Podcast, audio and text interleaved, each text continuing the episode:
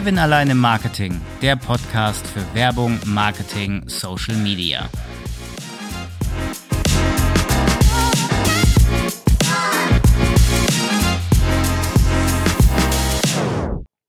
Wer online Werbung schalten will, kommt ja eigentlich an einem Tool nicht vorbei. Ob er es will oder nicht, eigentlich muss er es schalten.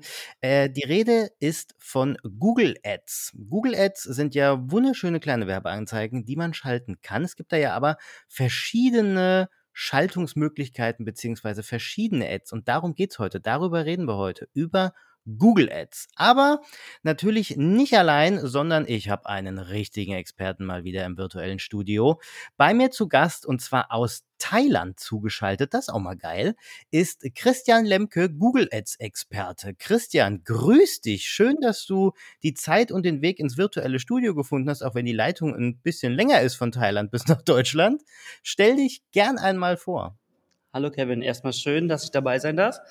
Ähm, Christian Lemke, hast du ja schon gesagt, ich mache Google Ads seit Ende 2017 und mache auch nichts anderes als Google Ads. Also natürlich die ganzen Facetten, aber wir machen jetzt als Agentur für ähm, hauptsächlich Shopify, E-Commerce Stores, aber auch ein paar B2B-Kunden machen wir Google Ads. Und das beinhaltet natürlich auch YouTube, es beinhaltet Shopping, es beinhaltet die normalen Search-Kampagnen, wie du gerade gesagt hast, oder auch die Display-Kampagnen. Also die ganze Bandbreite sozusagen von Google Ads.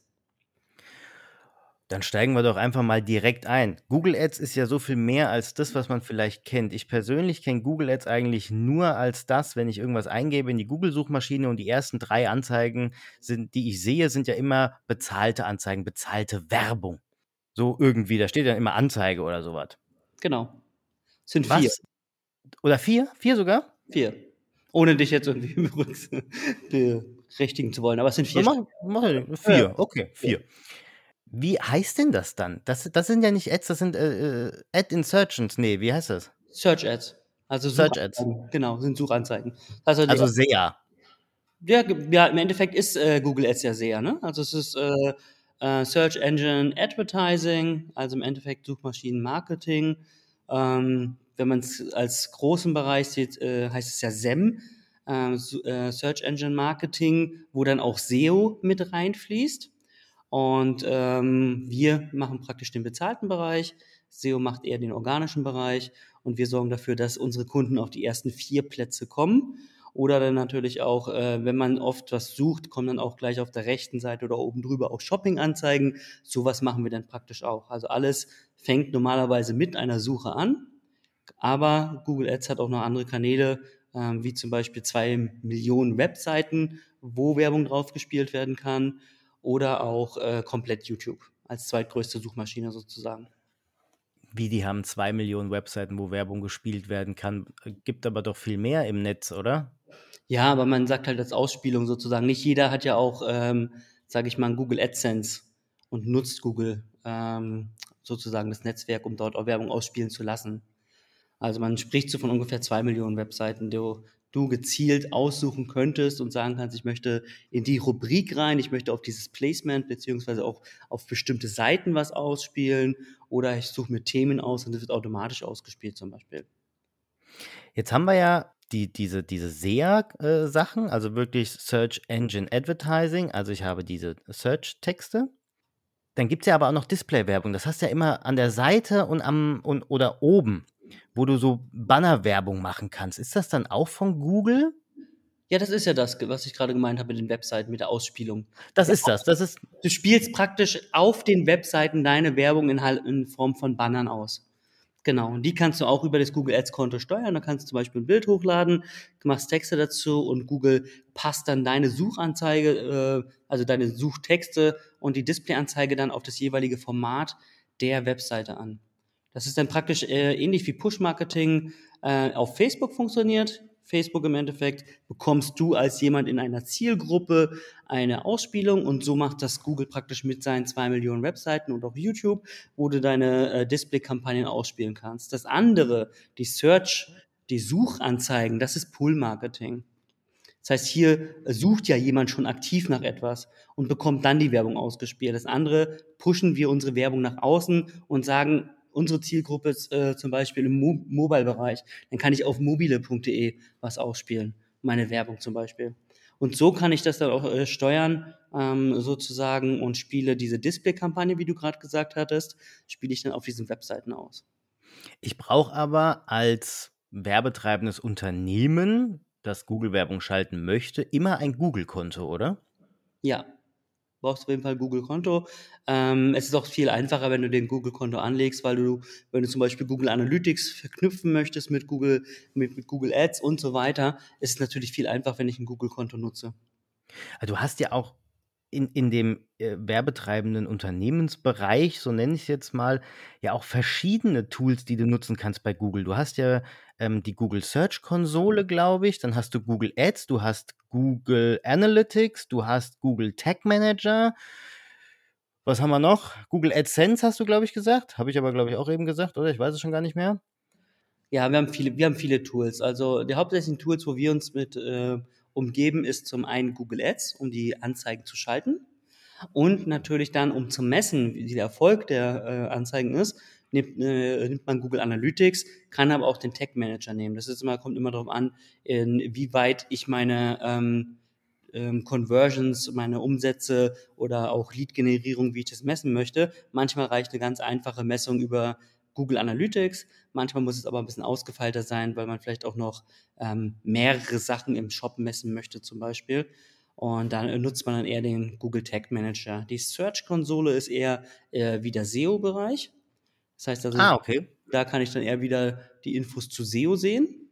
Und AdSense ist, wie gesagt, ähm, wenn du Werbetreibender bist, ähm, für dich relevant. Also wenn du jetzt eine Webseite hast und stellst es zur Verfügung, gehst du ins Google AdSense Konto rein und sagst, okay, diesen Bereich zum Beispiel oder mal, äh, nutzt meine Seite und spiel Werbung aus. Und ähm, dafür kannst du dann als Werbetreibender äh, die Webseite direkt anspielen. Krieg ich dann auch Geld dafür? Du kriegst Geld pro Klick dann auch, ja, genau, richtig. Ach, das guck an, also ich habe ja eine Website. Wenn ich jetzt Google AdSense sage, hier nutz mal, oben links, unten rechts, was auch immer, und dann kriege ich Pay-per-Click? Ja, kriegst du, genau. Kommt drauf an, an. drauf an, wie viel du hast, äh, ähm, Leute sozusagen auf deine Webseite kommen. Kommt natürlich auch sehr viel drauf an, ähm, was du, sag ich jetzt mal, äh, pro Klick bekommst oder wie interessant deine Zielgruppe ist. Das sind natürlich ja Unterschiede. Ich habe zum Beispiel mal für einen für eine Pizzeria habe ich mal eine Website äh, erstellt und habe unten mal Google AdSense reingehauen. Und äh, das bringt mir so 80 Euro im Monat. Ne? Also das ist nicht wirklich viel, aber das ist, sind halt ein paar Klicks sozusagen und äh, bringt ein bisschen Umsatz. Aber das sind halt so ganz unterschiedliche Sachen. Bei mehr Traffic, äh, andere Zielgruppen, kannst du natürlich auch äh, um einiges mehr noch verdienen damit. Naja, 80 Euro. Jetzt bist du ja in Thailand, ich bin in Deutschland. Das ist ein Wocheneinkauf. Ja, in Thailand ein bisschen mehr sogar, ja. Kann ich noch zur Massage gehen, man einkauft, ja. ja, genau. Du, du, während deine Frau einkauft, gehst du zur Massage. Das ist auch schön. also wir, wir liegen momentan so bei einer Massage. Also wir haben eine Masseurin, die kommt zu uns ins Haus. Und äh, da liegen wir bei 300 Baht. Das sind so um die 8 Euro ungefähr. Pro Stunde. Ja, das ist doch Wahnsinn.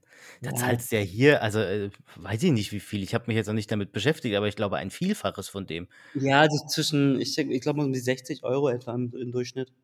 Das ist schon krass, ne? Ja, das ist schon. Ja, ist schon. Aber ist auch schön. Also ich meine, liebe Hörerinnen und Hörer, ihr könnt es ja nicht sehen. Ja, äh, äh, Christian und ich, wir sehen uns ja gerade durch die Kamera, zumindest bei ihm im, im Hintergrund strahlender Sonnenschein, bei mir alles grau, es regnet, es ist alles kalt. Und wie viel Grad hast du, Christian? 28. Ach komm, hör doch auf. Ja. Also hier sind es, glaube ich, äh, wir nehmen jetzt, die Folge kommt ja etwas äh, später, sie kommt im Februar, also liebe Hörerinnen und Hörer, wenn ihr es hört, äh, dann haben wir Februar, aufnehmen tun wir die Folge schon am 30. Januar. Wir haben jetzt gerade hier bei mir in Frankfurt, ich glaube 0,7 Grad minus. Wow, okay. Irgendwie so. Kann man machen. Muss man ja. ist kalt. Ja. Ja, wir haben heute Morgen, ich habe heute Morgen lang angezogen, wir hatten heute Morgen nur 20 Grad und äh, Wind, da musste ich heute Morgen ein bisschen lang anziehen. Aber äh, sonst, wie gesagt, also ähm, gute 28 Grad, sehr angenehm. Bevor ich jetzt äh, zu äh, eifersüchtig werde aufgrund deiner Temperaturen, Äh, gehen wir doch mal zurück zu Google. Ähm, du hast ihn schon erwähnt, deswegen will ich da noch mal näher drauf eingehen. Böhmisches Dorf für mich, der Google Tag Manager. Ich verstehe dieses Ding null. Und du hast eben gesagt, du kannst damit noch weitere Auswertungen fahren, kompliziertere Auswertungen fahren. Ja, also man nimmt ähm, in Verbindung mit Google Analytics und du kannst da wirklich doch ähm, ähm, solche, wer hat wann welchen Button geklickt und äh, verschiedene Ziele, Unterziele festlegen sozusagen über den Google Tag Manager. Und gerade jetzt in Verbindung mit den äh, Google Analytics 4, was jetzt kommt, ist es einfach so, dass du den äh, Tag Manager nutzt mit Google Analytics 4, um da wieder deine Ziele und alles neu einzugeben, weil alle sind ja gewohnt, gerade den äh, Google Analytics 3, das normale jetzt aktuell noch, das ja jetzt im Juli abgesetzt wird, beziehungsweise ersetzt wird Google äh, Analytics 4. Und da nutzt man jetzt praktisch das Neue. Wir haben auch Kunden, wo wissen wollen einfach, wie lange waren sie auf der, auf der Seite drauf, was haben sie downgeloadet und solche Geschichten. Und das machst du halt über den Tag Manager. Ich glaube, du kannst ja dann einstellen, hat irgendwas geklickt, dann genau. sende irgendwie so ein Token ab an Analytics, der zählt das dann hoch in so einem Counter, irgendwie sowas, ne? Genau, richtig, ja, genau. Ich habe also, das einmal probiert, ein einziges Mal und habe den Laptop fast aus dem Fenster geschmissen, weil es hat nicht funktioniert. Ja, es ist, du brauchst ja immer einen Trigger und dann brauchst du das und dann, ja, also es ist, äh, ist wie gesagt, ist, äh, nicht so einfach, die ganze Geschichte. Wenn du einmal drin bist, dann geht's. Aber ähm, das Tool ist auch sehr, sehr mächtig und kann sehr, sehr viele Sachen machen. Und ähm, bei uns reicht es momentan im, im, sag ich mal, in den Bereichen, was wir messen, ist es relativ oberflächlich noch alles. Ne? Ähm, wenn du jetzt zum Beispiel eine Conversion messen misst, wenn du einen, einen, Umsatz misst oder sowas, das ist ja noch relativ einfache Ziele im Endeffekt und ein eindeutiges Ziel auch. Und das ist äh, relativ einfach damit abzubilden, aber es kann auch sehr in die Tiefe gehen da wie bei allen bei Google Analytics, ist ja auch sehr umfangreiches Tool. Und ähm, deswegen gibt es auch extra Leute, die sich nur auf Google Analytics oder Tech Manager und solche Sachen auch spezialisiert haben, äh, die wir auch manchmal zusammenarbeiten, wenn es wirklich in die Tiefe geht und Sachen gemessen werden sollen, wo wir jetzt vielleicht so sagen, okay, machen wir lieber mit jemandem zusammen, gerade wenn die Daten auch exportiert werden sollen und so weiter. Ähm, dadurch, dass wir aber viel mit Shopify zusammenarbeiten und die Messungen äh, aktuell ähm, noch in Ordnung sind von den, was, von den Abweichungen, was gemessen wird in Google Analytics und zu Shopify, ist es alles noch in Ordnung. Ab März wird es auch eine neue Integration von Google geben in Shopify, was dann gerade für die E-Commerce wieder interessant ist. Und ähm, dann hoffentlich werden auch viele Sachen behoben, ähm, die jetzt aktuell noch dazu führen, dass Abweichungen zwischen dem, was mir Google Ads, Google Analytics und was mir im Endeffekt Shopify sagt an Umsätze weil es manchmal nicht so eindeutig zuzuordnen. Ne? Woher kommt jetzt der Umsatz? Auch Facebook hat natürlich einen Anspruch auf den Umsatz oder auch den Direkte äh, ähm, hat einen Anspruch auf den Umsatz, wenn er direkt auf die Webseite kommt und so weiter. Ich kenne das von, von der HubSpot-Seite her. Also es gibt ja eine, eine HubSpot-Integration zu Google Analytics. Mhm. Und wenn du dir dann mal auf Analytics die Daten anguckst und wenn du dir auf HubSpot die Daten anguckst, das sind zwei verschiedene Paar Schuhe und du denkst jetzt, ja, was ist denn jetzt die Wahrheit? Ja. Ne? Ja. Seitenaufrufe habe ich denn jetzt gemacht? Weiß ich nicht. Der eine sagt 1000, der andere sagt 1300. Was ist denn da jetzt los? Also, das ist halt schon, aber gut, im Google-Universum ist das ja dann doch alles etwas synchronisierter, als wenn du das jetzt irgendwie irgendwo einspielst, würde ich mal so sagen. Die, die reden doch miteinander, ne? Tech Manager redet mit Analytics, Analytics redet mit Ads oder die reden alle drei untereinander irgendwie in der Diskussion. Das sollte eigentlich passen, das sollte eigentlich untereinander passen, aber du hast natürlich trotzdem äh, dann den Shopbetreiber, der sagt, ja gut, aber ich habe nicht mehr verkauft, als ich hier sehe. Wie, ich weiß nicht, wie jetzt Google auf die Zahlen kommt oder warum sind da weniger, warum ist da teilweise mehr. Ähm, und da gibt es dann einfach manchmal ähm, Probleme oder muss erweiterte Conversions sozusagen einstellen, damit es genauer wird. Ähm, du hast natürlich den, den Cookie-Banner dabei, wie viele Leute drücken drauf, wann darf es nicht mehr gemessen werden und so weiter. Also von daher gibt es jede Menge ähm, Optimierungsmöglichkeiten auf beiden Seiten. Und am Ende ist es doch so, korrigiere mich, wenn ich falsch liege, es ist deswegen so kompliziert, damit es Agenturen gibt, die dir helfen können. Ja, ich, ich glaube, du musst nicht unbedingt eine Agentur unbedingt nehmen. Ähm, bei uns ist es oft so, dass wir unsere Kunden so weit bringen, dass sie eigentlich auch ähm, 80 bis 90 Prozent der Sachen selber machen können. Und das finde ich eigentlich auch immer am, am, besten, wenn wir mit Kunden zusammenarbeiten, die sich auch dafür interessieren und die einfach sagen, hey, wir geben ab, macht mal. Und wenn es nicht funktioniert, die Agentur ist schuld, sondern dass wir äh, auch äh, Kunden haben, wo wir sagen, hey, wir stellen das alles mit euch so zusammen ein, wir bringen es euch auch bei und zeigen euch, was dahinter steckt, sodass ihr später 80 Prozent auch selber machen könnt, wenn ihr wollt. Und wir dann einfach auch mehr strategisch mit dem Kunden zusammenarbeiten können, weil das ist natürlich dann die, ähm, die spannende Herausforderung mit dem Kunden natürlich Strategien nachher zu entwickeln, anstatt das Abarbeiten von einem Anlegen von einer Anzeige oder sonstiges.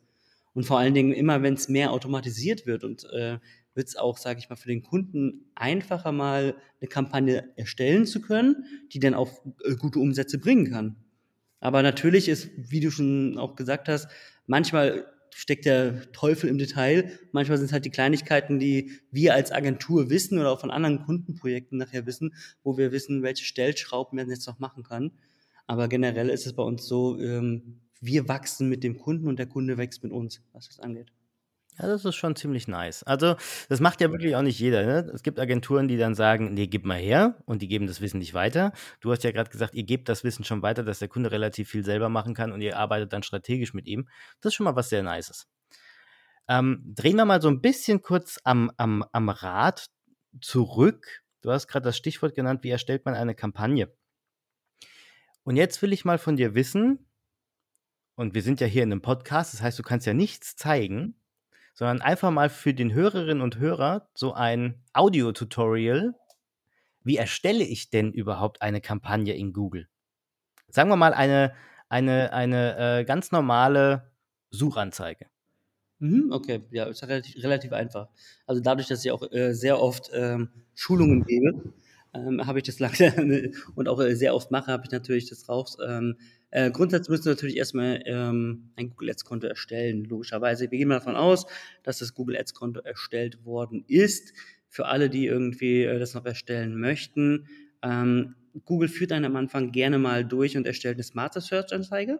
Das ist so ein bisschen so, äh, hast du ein Unternehmen, wo willst du hin, äh, welche Ziele verfolgst du und so weiter. Die überspringen wir meistens mit der fortgeschrittenen Einstellung und ähm, gehen dann praktisch in den leeren Account rein und ähm, gehen einfach auf den ähm, Punkt Kampagne. Bei der Kampagne ist so ein ähm, blauer Kreis mit einem Plus, worauf ich dann ähm, sozusagen drücke, um eine neue Kampagne zu erstellen. Ähm, da poppt dann ein Fenster auf und dann fragt dich natürlich Google, was ist so dein Ziel? Möchtest du jetzt mehr Webseitenbesucher? Äh, möchtest du Umsatz machen? Ähm, oder was ist Reichweite oder was auch immer du möchtest du. Ne? Und dementsprechend ähm, bei unseren Kunden in den meisten Fällen ist natürlich der Umsatz. Ähm, dadurch, dass wir viel mit den E-Commerce zusammenarbeiten, gehen wir halt auf Umsatz und dann danach ähm, kommt es darauf an, ob du Conversions schon drin hast in deinem Account oder nicht. Wenn nicht, müsstest du natürlich ähm, empfiehlt Google, dass du Conversions erstellst, natürlich das Messen sozusagen des Zieles. Und den Punkt kannst du natürlich auch überspringen. Und dann gibt er dir praktisch eine Auswahl an Kampagnen, die zu dem Ziel, zu dem Umsatz praktisch passen. Und das erste wäre dann praktisch die Search-Anzeige. Wir haben natürlich die Search, wir haben ähm, auch die Max Performance. Das ist so ein bisschen so die eierlegende Wollmilchsau. Da können wir später noch mal ein bisschen drauf eingehen. Aber wir nehmen jetzt mal die Search-Kampagne an sich.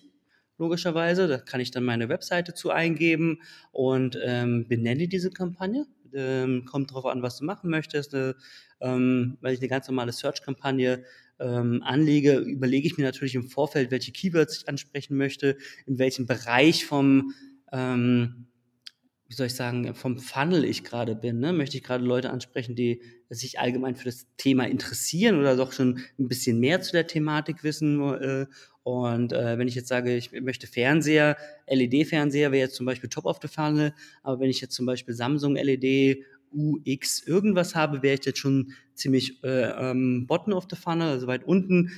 Kommt drauf an, wo ich dann angehen möchte. Dementsprechend würde ich natürlich die Kampagne auch anlegen. Und ins nächsten Schritt kommt dann aber auch äh, schon das Budget, was festgelegt werden muss. Ähm, Google sagt immer mehr wahrscheinlich. Also ich bin immer so jemand, der am Anfang relativ vorsichtig anfängt, so mit 10 Euro am Tag mit der Kampagne.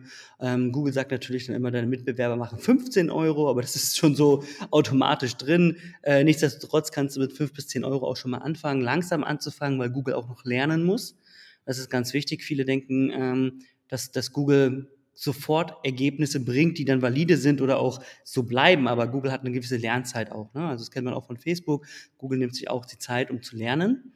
Und nachdem ich das Budget auch eingegeben habe, kann ich auch sagen, ähm, was für eine ähm, möchte ich jetzt Klicks maximieren, möchte ich Conversions, was auch immer. Wenn ich am Anfang bin, gehe ich natürlich auf den Bereich Klicks maximieren und ähm, würde dann sagen, ich möchte für meine 10 Euro so viele Klicks wie möglich haben. Das heißt also, ich müsste auch mal gut, dass ich äh, ganz oben stehe und dann würde Google das dementsprechend einstellen. Ich kann aber auch anfangen und sagen, ich möchte nicht mehr als 50 Cent pro Klick ausgeben.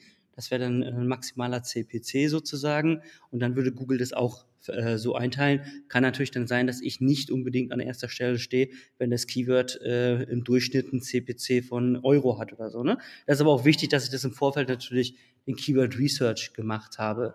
Als nächstes kommt dann der, der Bereich Keywords, wo er dann die Keywords auch abfragt und auch vorschlägt. Also er pflegt aufgrund dessen, dass wir in den ersten Schritten die URL eingegeben hat, schlägt er auch ähm, Keywords vor. Oder du hast auch die Möglichkeit, einfach ein Stichwort einzugeben, Produkt oder was auch immer, und dann schlägt er dir aufgrund dessen Keywords vor. Und dann, wenn, das, äh, wenn wir die Parts durch sind, kommen wir praktisch schon in die Erstellung der, ähm, der Anzeige. Und dann geht es darum, dass wir, ähm, wir machen eine Responsive-Suchanzeige, das heißt, wir haben mehrere Überschriften, bis zu 15 Überschriften, bis zu vier Beschreibungen. Eine Überschrift ist 30 ähm, Zeichen lang. Das heißt also, man hat nicht zu viel Zeit, äh, zu viel Platz, um, äh, sage ich mal, ausführlich zu schreiben. Dafür sind die Beschreibungen da. Die haben 90 Zeichen zur Verfügung. Wenn einem nichts einfällt, nutzt man ChatGPT.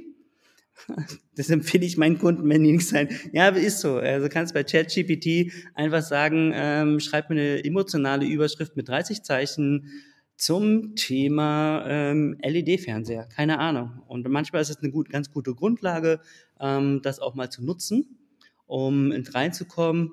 Gerade wenn jemand nicht so äh, firm ist, sage ich mal, im, im Copywriting. Und wenn ich es erstellt habe, die 15 Überschriften, die vier Beschreibungen, wichtig, ich muss keine 15 Überschriften machen, aber umso mehr ich Auswahl lasse, umso mehr Variationen hat Google halt, ne, um auszuprobieren, welche Überschriften zu welchen Beschreibungen und so weiter. Und danach kam ich dann schon in die Erweiterung rein und kann dann, wenn ich die Erweiterung durchgegangen bin, ähm, die Kampagne starten. So mal ein kurzer Abriss. Also eigentlich dauert es dann ja auch, wenn du etwas geübt bist in der Materie, ja gar nicht mal so lange, das zu erstellen. Ne? Wenn du weißt, was du für ein Budget hast, wenn du weißt, was die Keywords sind, wenn du weißt, was du schreiben willst, da bist du ja gerade mal, lass mich lügen, eine Stunde beschäftigt? Ja, ja. Also wenn, wenn überhaupt, ne? Also wie du schon sagst, kommt immer darauf an, wie gut du vorbereitet bist. Ne? Also du hast ja auch viele, kannst ja auch viel von deiner Webseite schon teilweise runternehmen. Ich meine, du hast dir schon mal Gedanken gemacht äh, auf deiner Webseite zu Texten und kannst natürlich Auszüge aus den Texten, wenn du da schon mal USPs drin hast, wo schon drin war, warum dein Produkt so gut ist und so weiter, welche Vorteile du hast und warum sollst du es nicht auch in die Anzeige mit reinnehmen? Ja, also ich habe jetzt gerade mal parallel, äh, wo du erklärt hast, wie man so eine Kampagne erstellt, einfach mal in Google eingegeben, das Wort Laptop. Und dann kommt vier Anzeigen. Äh, äh, einmal ist, ich nenne die Kinder jetzt gerade mal beim Namen, da kommt notebooksbilliger.de auf, auf, auf Nummer 1, dann kommt Refurbed auf Nummer 2, Cyberpod auf Nummer 3 und Backmarket, kenne ich überhaupt nicht, äh, auf Nummer 4. Und alle haben irgendwo das, das Wort Laptop äh, dann auch im, äh, in der Anzeige drin, außer, äh, sehe ich gerade, außer Cyberport. Die haben das Wort gar nicht drin. Okay, also sinnvoll wäre es schon, wenn du das Keywords, die du verwendest, auch äh, in den Überschriften mit drin sind oder auch in den Beschreibungen. Ähm, Nö, also ist, ist da nicht mit drin. Also ist überall. Bei Notebooks billiger ist drin, Refurbed ist drin, Backmarket ist drin, bei Cyberport ist nicht drin. Das wird dann trotzdem angezeigt, auch wenn ich das Keyword eingebe. Also wenn ich die Keywords eingebe, muss ich nicht das Keyword im Text haben. Musst du nicht mit drin haben, nein. Du musst mich mit drin haben. Das, äh, so erstellst du ja zum Beispiel auch äh, Kampagnen äh, für Mitbewerber ne? oder auf Mitbewerber-Keywords. Hast ja auch die Möglichkeit, auf Mitbewerber-Keywords deine Anzeigen zu schalten. Die dürfen natürlich dann nicht im Text erscheinen, logischerweise. Klar. Und so, und so muss auch nicht, das muss nicht zwangsläufig Laptop auch in der Anzeige drin sein, aber als Keyword hast du es drin. Es soll zu Laptop ausgespielt werden aber äh, muss nicht zwangsläufig auch in der Überschrift drin sein. Du kriegst aber an, in Google normalerweise einen besseren Anzeigenrelevanz oder, ähm, sage ich jetzt mal, bessere Bewertungen, ähm, wenn du es drin hast. Aber vielleicht haben sich ähm, die Kollegen da Gedanken gemacht und ähm, haben sich dort, sage ich mal, was Besseres einfallen lassen. Vielleicht ein bisschen catchy. Ich weiß nicht, auf welche der vier würdest du jetzt drücken? Und warum? Äh, das ist, ja, also, hm, warum, äh, kann ich dir sagen?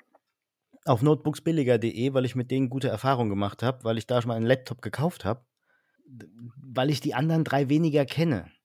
Mhm, okay. Also es ist bei mir jetzt wirklich nur so eine subjektive Wahrnehmung. Ja? Ähm, obwohl äh, Notebooks billiger kein Bildchen nebendran hat, äh, die anderen drei aber schon. Ähm, was ich persönlich ansprechender finde, wenn da so ein kleines Bildchen nebendran ist. Aber ich würde auf das erste klicken. Das ist eine Bilderweiterung sozusagen, die aber auch nicht unbedingt immer erscheinen muss. Was die Ah, okay. Hm, genau. Das sind dann die Erweiterungen, die man praktisch noch er, ähm, erstellen kann. Zum Beispiel eine Bilderweiterung. Ja, aber es ist interessant. Ne? Man geht ja auch immer eh, egal ob jetzt, äh, ist zumindest meine Erfahrung, egal ob äh, man eine Anzeige schaltet oder ähm, SEO-technisch auf Seite 1 ist, man klickt ja immer nur auf die ersten.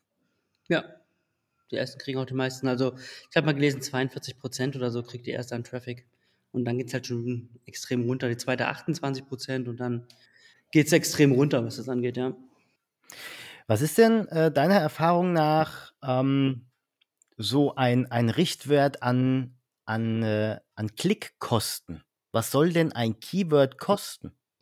Ja, sagen wir mal so, ähm, das ist vielleicht nicht die richtige Frage, weil im Endeffekt ähm, kann es egal sein, was der Klick kostet. Es kommt darauf an, was bei rauskommt. Und, und das ist auch, danach richtet sich nachher auch die Klickpreise. Also ähm, wenn ich jetzt zum Beispiel Trockenblumen verkaufe, äh, kostet mich der Klickpreis 30 Cent. Wenn ich jetzt aber eine Versicherung verkaufe, kostet mich der Klickpreis 25 Euro.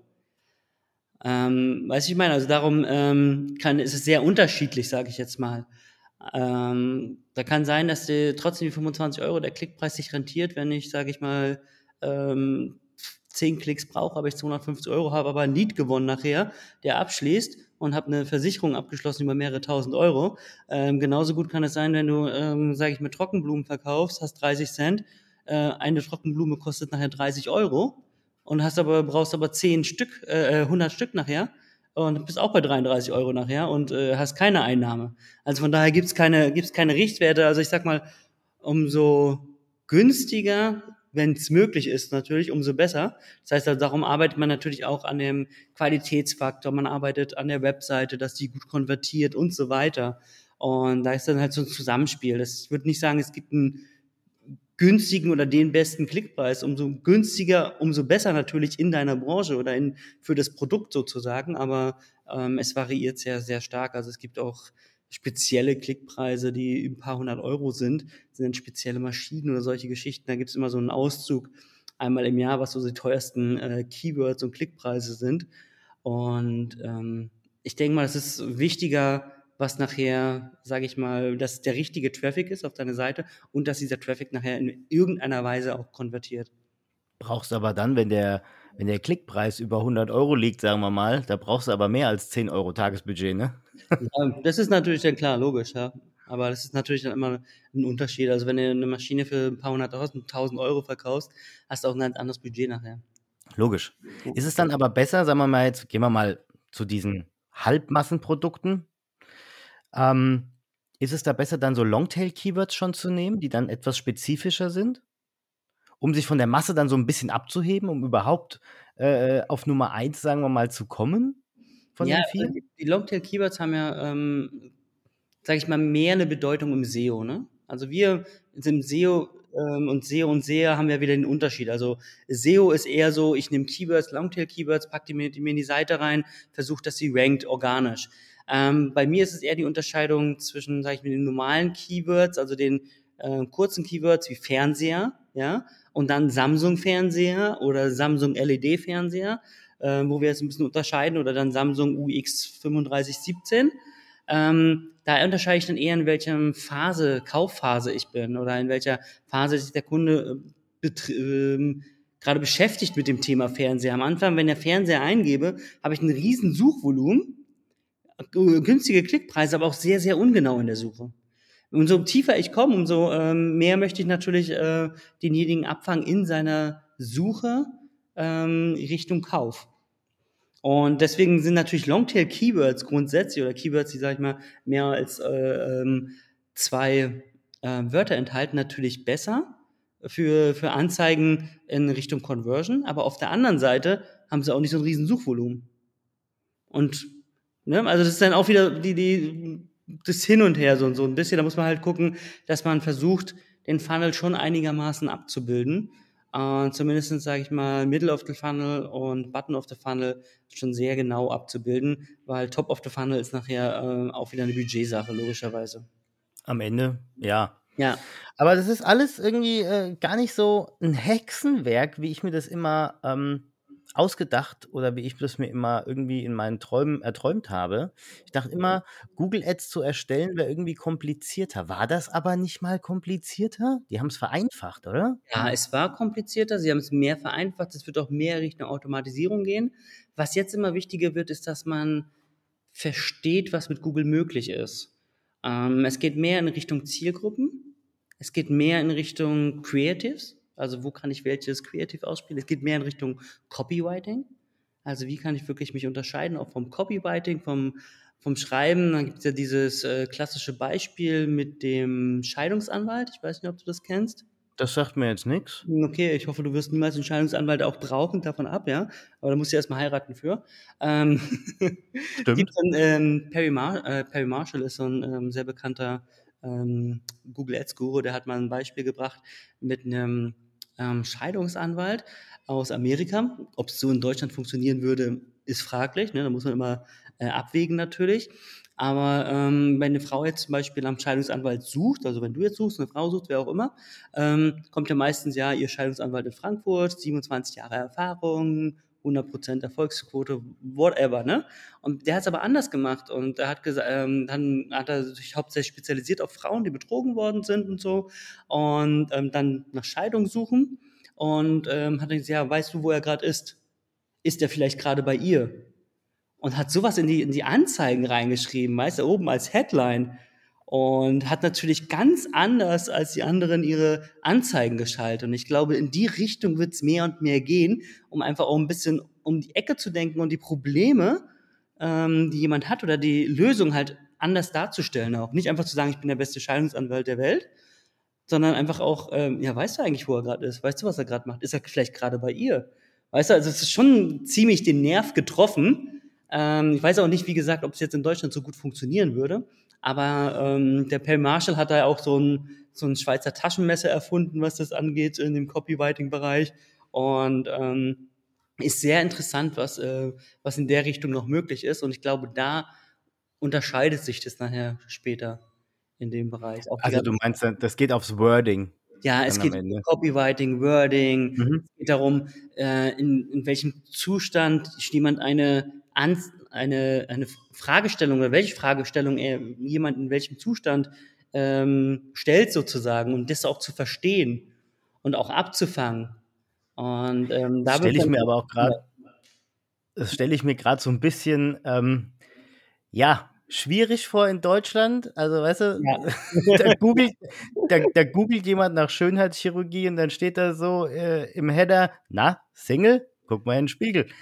Also, ja, ja, klar, logisch. Aber ähm, so grundsätzlich, ähm, sage ich, man muss immer aufpassen, ne? äh, was man ähm, und wie man schreibt. Aber ähm, ich glaube, da ist dann nachher so der kleine Unterschied. Ne? Wie du schon sagst, also eine Anzeige zu erstellen, ist vielleicht nicht so schwer, aber die richtigen Keywords zu finden, die richtigen, mit dem Kunden zusammen die richtige Landingpage zu entwickeln und äh, mit dem Kunden dann auch ein Wording zu erstellen. Also wir haben jetzt zum Beispiel äh, auch einen Kunden, der Arbeitskleidung ähm, verkauft und der hat ein äh, besonderes Siegel und da können wir jetzt halt auch schreiben, ja, auch für Babyhaut geeignet.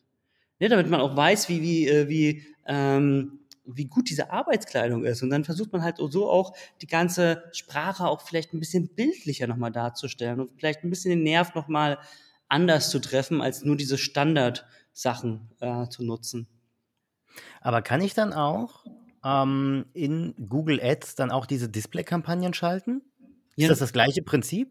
Das gleiche Prinzip. Du nimmst nur Bilder, ähm, hast deine Überschriften und Beschreibungen, ja. Und kannst dort auch, die sind aber ja dann auf verschiedenen Webseiten. Die kann ich aber dann nicht mit Keywords bestücken. Ähm, natürlich kannst du Keywords in den, in den äh, Displayanzeigen mit reinnehmen, aber ähm, es gibt auch die Möglichkeit, Keyword bezogen deine äh, Display-Kampagnen auszuspielen. Aber meistens äh, hat man natürlich auch die Möglichkeit, noch zusätzlich zu sagen, ich möchte, dass es auf verschiedenen Themenseiten ausgespielt wird. Ich möchte, dass es auf bestimmten Webseiten ausgespielt wird. Und ähm, grundsätzlich Keywords mit reinzunehmen, ist ja kein Thema. Du hast ja trotzdem die Möglichkeit, das Display kannst du dir so vorstellen, ähm, du stellst, äh, es gibt zwei Arten von Displayanzeigen. Einmal, ich erstelle einen Banner selber, der hat die Größe 728 x 90. Ich setze mir einen Computer, mache den schön darstellen mit äh, CI und so weiter und ähm, lade den statisch hoch praktisch, ne? also in dieser Form. Oder ich nehme praktisch ein Bild von mir, was passt äh, zu meiner Marke und ähm, schreibe Text darunter, eine Überschrift und auch Beschreibung. Und äh, Google nutzt dann praktisch Bild-Text-Kombination auf den verschiedenen Seiten in verschiedenen Größenverhältnissen. Und ähm, da kann ich natürlich in die Texte kann ich alles auch reinschreiben. Also kann ich natürlich auch ähm, dort ähm, eine Frage stellen, ähm, kann ähm, die Beschreibung äh, nochmal dementsprechend variieren und so weiter. Ist auch schön, ne? wenn man dann dein Beispiel dann nimmt. Na, ist er gerade bei ihr? Du siehst dann so ein fremdes Klingelschild. Ja. Ist nun mal, also, ne? Kannst auch auf Datingseiten ganz äh, tolle Sachen schalten. kann man? kann man machen, weißt du. Also, ja, es ist halt so, also man kann sehr, sehr, sehr ähm, kreativ werden. Und ich glaube, das ist der Unterschied nachher. Ähm, wie gut kennt man Google Ads und weiß, was möglich ist. Also welche Zielgruppen, welche Placements sind möglich, ähm, wie kann ich praktisch Zielgruppen, Placements und meine eigene Angebot ähm, sozusagen in, in Einklang bringen, um das dann auszuspielen.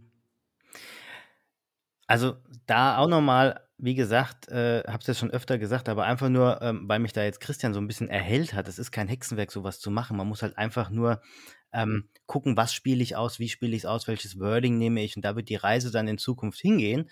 Ähm, wie setze ich mich denn von der Konkurrenz ab? Bleibe ich konservativ oder werde ich mal ein bisschen mutig und stelle auch mal eine Frage in den Raum, wie jetzt das Beispiel von Christian mit, wo ist er denn gerade? Betrügt er dich oder was macht er? Oder wie jetzt äh, mein Beispiel mit dem Schönheitschirurgen, na, immer noch Single, guck mal in den Spiegel, dann weißt du warum. Ist halt schwierig, ist mit Mut verbunden, ob es geht in Deutschland, weiß ich ehrlich gesagt nicht so genau. Keine Ahnung. Ähm, aber da wird die Reise hingehen. Ja, also es wird immer mehr, ähm, das Erstellen wird immer leichter gemacht von Google, ne? Also wie man es erstellt. Aber das sind nachher die kleinen Feinheiten im Endeffekt. Ja. Also die einmal von der kreativen Seite, was ich ausspiele, dann wo ich es ausspiele, wie ich es ausspiele, an wen ich es ausspiele. Du kannst ja immer granularer, also du wirst ja immer granularer. Ja. Du kannst das ja echt auf die Zielgruppe runterbrechen mit allem Furz und Feuerstein mittlerweile. Eins meiner Lieblingsbeispiele ist zum Beispiel YouTube. Ja, wir alle waren ja schon mal auf YouTube, also ne, du bestimmt auch schon mal. Und, Des Öfteren? Genau, ich habe jetzt einen, einen, Kunden, der stellt zum Beispiel Wohnmobile her. Ja? Mhm. Ne, so diese Kastendinger setzt man sich rein, fährt man an den See, macht schöne Instagram-Fotos und äh, gaukelt einen von Freiheit vor, ne? Also diese, so ungefähr. Das sind die Dinger, genau. Ähm, das macht auch richtig erfolgreich, also äh, davon ab. Und ähm, jetzt hast du ein neues Modell rausgebracht. Jetzt haben, haben die ähm, Videos gedreht, 15 Sekunden lange Videos. Von innen, von außen, wie das Ding fährt, richtig coole Videos. Und jetzt haben wir es so gemacht, dass wir diese Videos in, in, in Reihenfolge, in unterschiedlichen Abhängigkeiten einfach auf YouTube ausgespielt haben. An die Zielgruppe. Wir wussten, oh, die interessieren sich für, ähm, für Wohnmobile. An jemanden, der zum Beispiel nach einem Wohnmobil gesucht hat, über YouTube. Neue Wohnmobile. An Leute, die auf der CMT waren, auf der Messe. Oder an Leute, die gerade Videos von anderen Wohnmobilen gesehen haben. Und die haben wir so ausgespielt, dass sie nicht überspringbar waren. Das heißt also, jedes Mal, wenn du den Video angucken wolltest, kam im Vorfeld das Video meines Kunden. Oder zwischendrin, 15 Sekunden. Während du als richtige Zielgruppe, also die richtige Zielgruppe hattest, wenn ich jetzt sage, ich möchte auf diesen Kanal, ja, auf diesem Kanal sind zum Beispiel Leute, die sich nur übers Campen unterhalten, nur über Vanlife und so weiter. Spiele ich dort aus. Alle, der sich diese Videos anguckt, kriegt mein Video im Vorfeld. Solche Geschichten, das macht nachher Spaß, sowas mit den Kunden zu entwickeln und zu sagen, hey, lass uns mal 15 Sekunden, mach beim nächsten Mal, wenn du Videos machst, mach 15 Sekunden Videos. Die Leute können sie überspringen. Die, ja. müssen, die müssen da durch. Aber das ist cool. Das sind halt so cool, wenn du, wenn, wenn du diese Werbeformate kennst, weißt du, wenn du so sagst, hey, was ist möglich, an welche Zielgruppe spiele ich es aus? Und dann ist jetzt die Frage, wie spiele ich es aus? Ja, und jetzt ähm, hast du dann dementsprechend auf einmal mal ein paar tausend Aufrufe äh, auf den Videos sozusagen und äh, weißt, dass jeder, der sich das Video, dieser Aufruf mindestens äh, diese 15 Sekunden waren. Und das kannst du mittlerweile auch über das Tool ähm, ja. Google Ads machen oder ist das äh, schon YouTube Ads? Nee, ne, ist Google Ads. Google Ads und äh, über Google Ads schaltest du dann YouTube Ads. Schaltest du die YouTube Ads und die Videos. Und jetzt sag mir mal, warum kann ich manche Videos nach fünf Sekunden überspringen und warum kann ich manche nicht überspringen und warum erst nach fünf Sekunden? Also fünf Sekunden ist, äh, finde ich, eigentlich ein äh, kurzer Zeitraum. Ist, ist human, ist human. Aber warum, warum kann ich das erst nach fünf Sekunden überspringen? Ja, weil du eine gewisse Zeit einfach auch ähm, zur Verfügung hast, in dem Sinne, ähm, dass du überhaupt Werbung ausspielst. Also du musst, ah. du musst ja, ne, du musst ja immerhin, also du kannst ja nicht einfach sagen, sofort überspringen.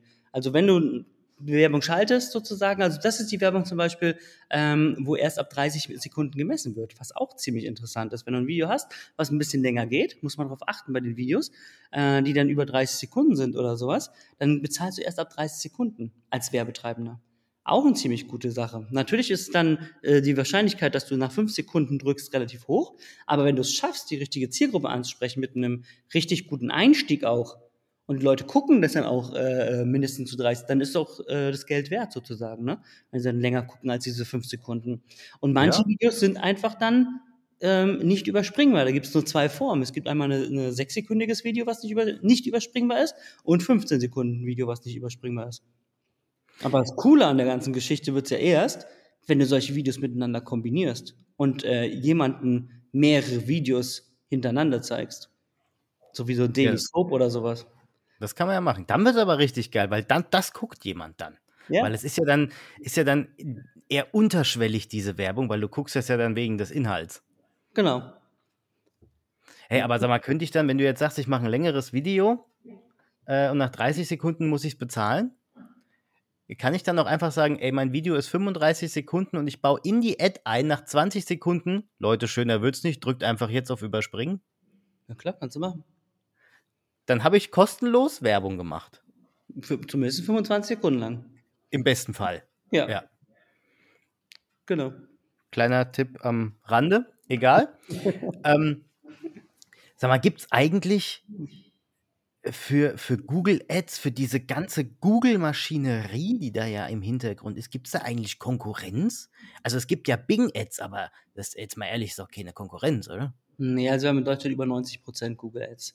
Ähm, Bing, sage ich mal, wird vielleicht interessant jetzt mit der Zusammenarbeit mit ChatGPT.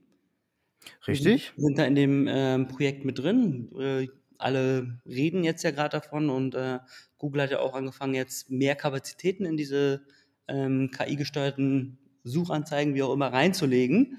Und ähm, aber es gibt aktuell noch keine Konkurrenz, was das angeht. Ne? Die Frage ist natürlich, wie sich das Suchverhalten in, in, in Zukunft verändern wird.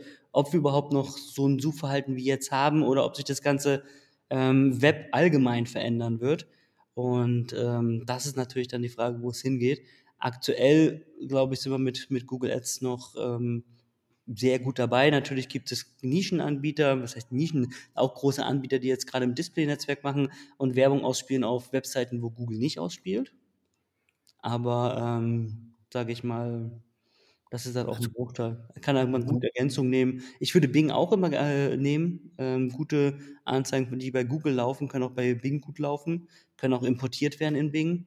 Bing ist auch im, im B2B-Bereich stark. Also von daher ähm, würde ich Bing als Werbetreibender oder für mich jetzt ist es kein, kein Mitbewerber, keine Konkurrenz, eher so eine Ergänzung, eine gute. Wo ich sage, okay, wenn, im Bing suchen auch Leute, viele haben auf ihrem ähm, Firmenrechner Bing installiert und äh, warum nicht auch auf Bing, ähm, sage ich mal, werben? Ja, guck an, aber dann hat trotzdem äh, Google am Ende mehr oder weniger das Monopol. Ja, es kommt zwar immer, wie gesagt, ein paar ähm, ähm, Sachen wo jetzt keine Werbung geschaltet werden darf, so und so. Und es gibt natürlich auch Länder, wo äh, Google jetzt nicht so stark ist, logischerweise. Also Thailand, Thailand, ist jetzt Google nicht so relevant. Ne? Also ich, ich werde jetzt hier äh, sicherlich äh, keine Agentur aufmachen und hier ähm, ähm, stark wachsen können. Aber ähm, auch Russland, da haben wir Yandex oder sowas in dem osteuropäischen Bereich auch teilweise. Aber sonst ist Google halt für unseren Bereich jetzt auch, und wir ähm, arbeiten ja hauptsächlich mit deutschen Kunden zusammen, ähm, geht, finde ich, jetzt keinen Weg dran vorbei. Gibt es denn dann aber auch Kunden, die dann äh, zu dir kommen und sagen, also Google, das ist ja US-amerikanisches Unternehmen, hier Datenschutz, mh, hm, blöd? Äh, hatten wir vorher mal ein bisschen, aber ist schon wieder, die Diskussion ist schon wieder rum bei uns. Ach, schon wieder weg? Die ist schon wieder rum, die Diskussion. Ja, wir haben da mit den Kunden immer alles weitergeleitet, haben gesagt, das, das und das passiert. Jetzt kommt Google Analytics 4 dazu, das und das wurde im Privacy-Bereich gemacht äh, und so weiter. Also das Thema ist für uns als Agentur ähm, nicht mehr so relevant aktuell und für die Kunden auch nicht, muss ich ehrlich sagen. Und ähm, Datenschutzgeschichten Nö, also ich habe aktuell keinen keinen Kunden da, der sich irgendwie im Bereich Datenschutz irgendwie aufregt, ne? Oh, guck an, das hätte ich jetzt nicht gedacht, weil also wir Verbraucher, Privatleute, wir regen uns ja mittlerweile ständig auf über Datenschutz, ne? Hilfe, Hilfe, der trackt meine Daten. Und da sage ich, in mir schlagen ja zwei Herzen, ne? Einerseits der Verbraucher, andererseits der Marketer. Und wenn ich jetzt mal die Marketerbrille aufziehe, muss ich halt zu den Verbrauchern sagen: „Ja, Leute, was soll ich denn machen als Marketer? Ich muss das Ganze tracken, sonst kann ich euch ja nicht mit Werbung bespielen. Da kann ich auch einfach einen Laden dicht machen. Und als Verbraucher sage ich dann halt, ja, Leute, aber ja. checkt doch nicht alles von mir. Ja, weil du kannst ja, kannst ja immer rausschalten. Du musst die Cookies nicht ein, äh, annehmen und du brauchst auch nicht irgendwie ähm, dein Google, äh, in deinem eigenen Google-Account kannst du ja auch die personalisierte Werbung ausschalten. Richtig, ja, das stimmt, das stimmt. Ich kann ja schon, kann ja schon was machen. Ich kann mir auch einen Adblocker in, äh, installieren. Ist ja auch kein Thema.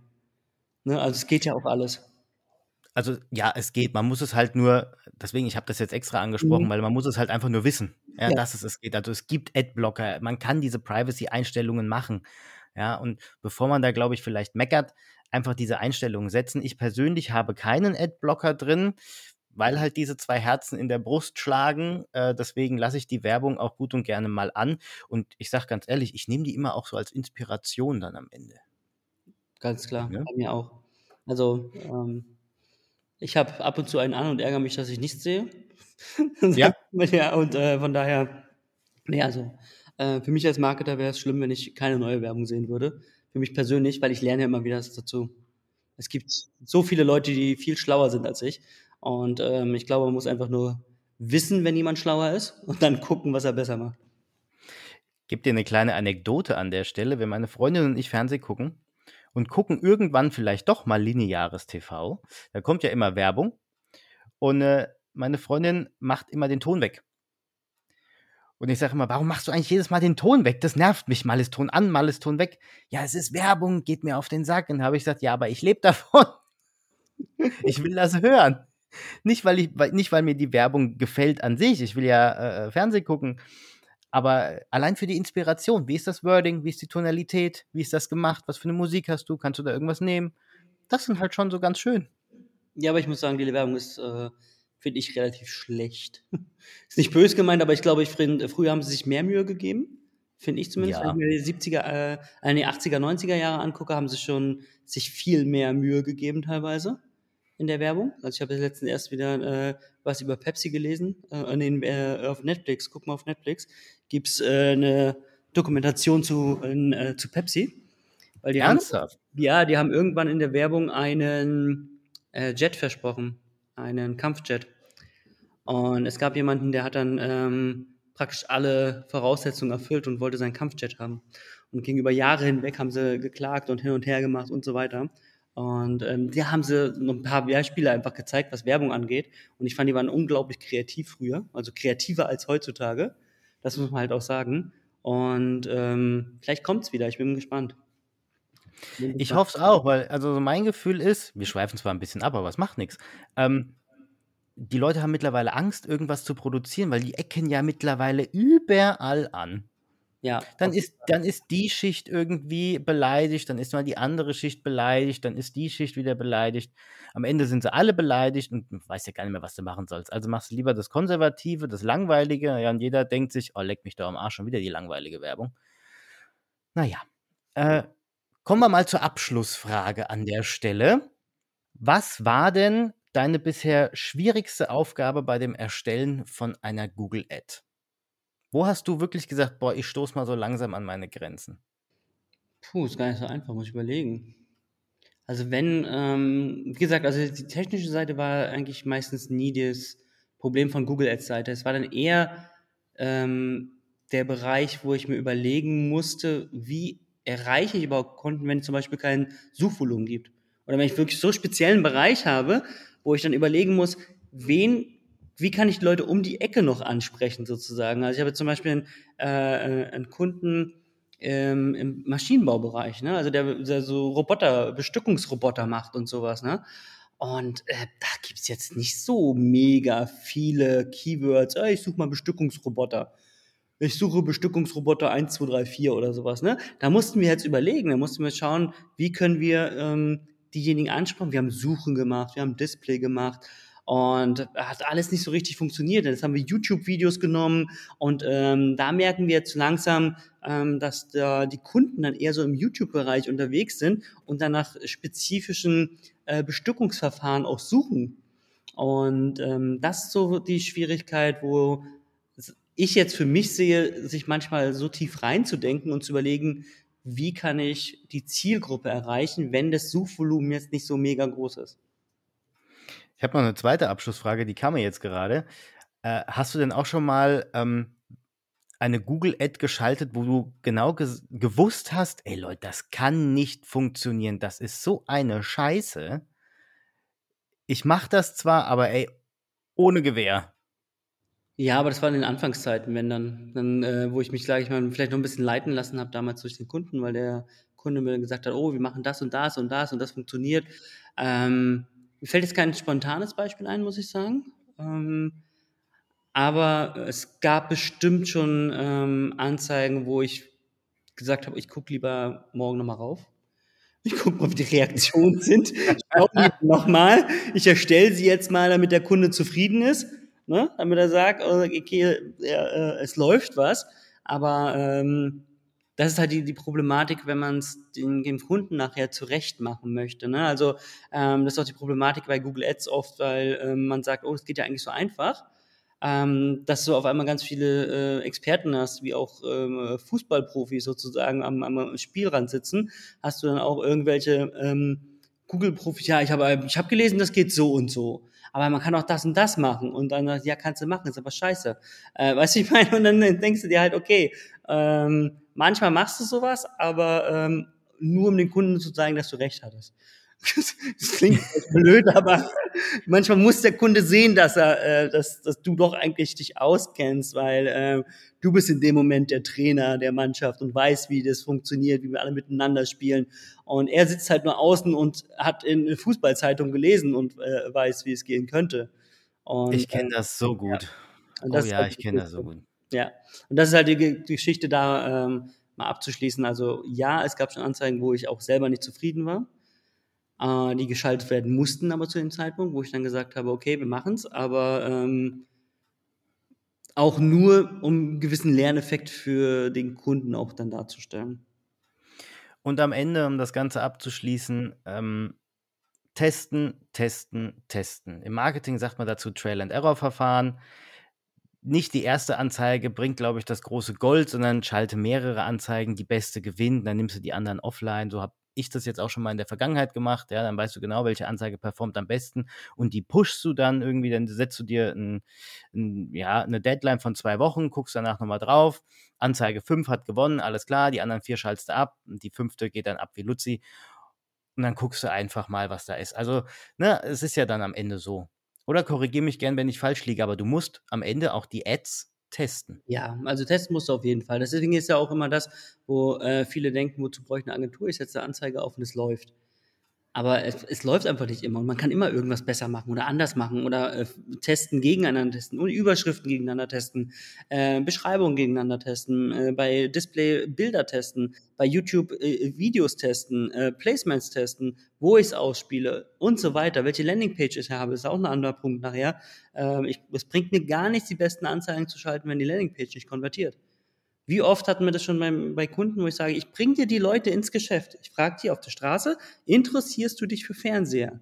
Interessierst du dich für einen Samsung-Fernseher? Ja, super, ich suche gerade einen. Dann bringe ich die ins Geschäft. Wenn es dort aber keinen gibt, der sie abfängt und mit ihnen ein Beratungsgespräch macht, sprich eine, eine, eine schrottige Seite ist, wo irgendwie derjenige äh, sich nicht wohlfühlt, dann kann ich nicht mehr machen. Und da muss man halt überlegen, wie viele Leute bringe ich rein ins Geschäft, wie gut performt die Seite, was kann ich vielleicht auf der Seite auch noch besser machen. Also es ist immer so ein Zusammenspiel. Also äh, man kann nicht davon ausgehen, ich habe eine Agentur, ich mache äh, äh, Ads und auf einmal läuft alles, wenn die Seite einfach nicht konvertiert oder wenn die, die Seite nicht alle Fragen desjenigen, der auf die Seite kommt, auch beantwortet.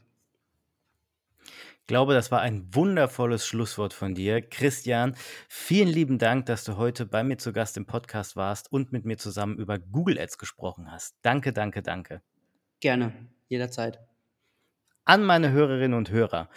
Habt ihr denn Probleme mit Google Ads? Habt ihr schon mal Google Ads geschaltet? Wenn ja, wie waren denn eure Erfahrungen dabei? Lasst es mich gern doch mal wissen. Schreibt mir einen Kommentar auf LinkedIn oder auf podcast.de oder eine E-Mail unter kevin at kevinalleinemarketing.de E. Alles weitere, Christians LinkedIn-Profil, Agenturdaten etc. kommt alles in die Show Notes und an der Stelle sei auch nochmal gesagt, es ist hier keine bezahlte Werbung. Es ist eine freiwillige Leistung, weil gute Dinge gehören beworben. Punkt, fertig, aus. Gehabt euch wohl, wir hören uns. Bis zum nächsten Mal.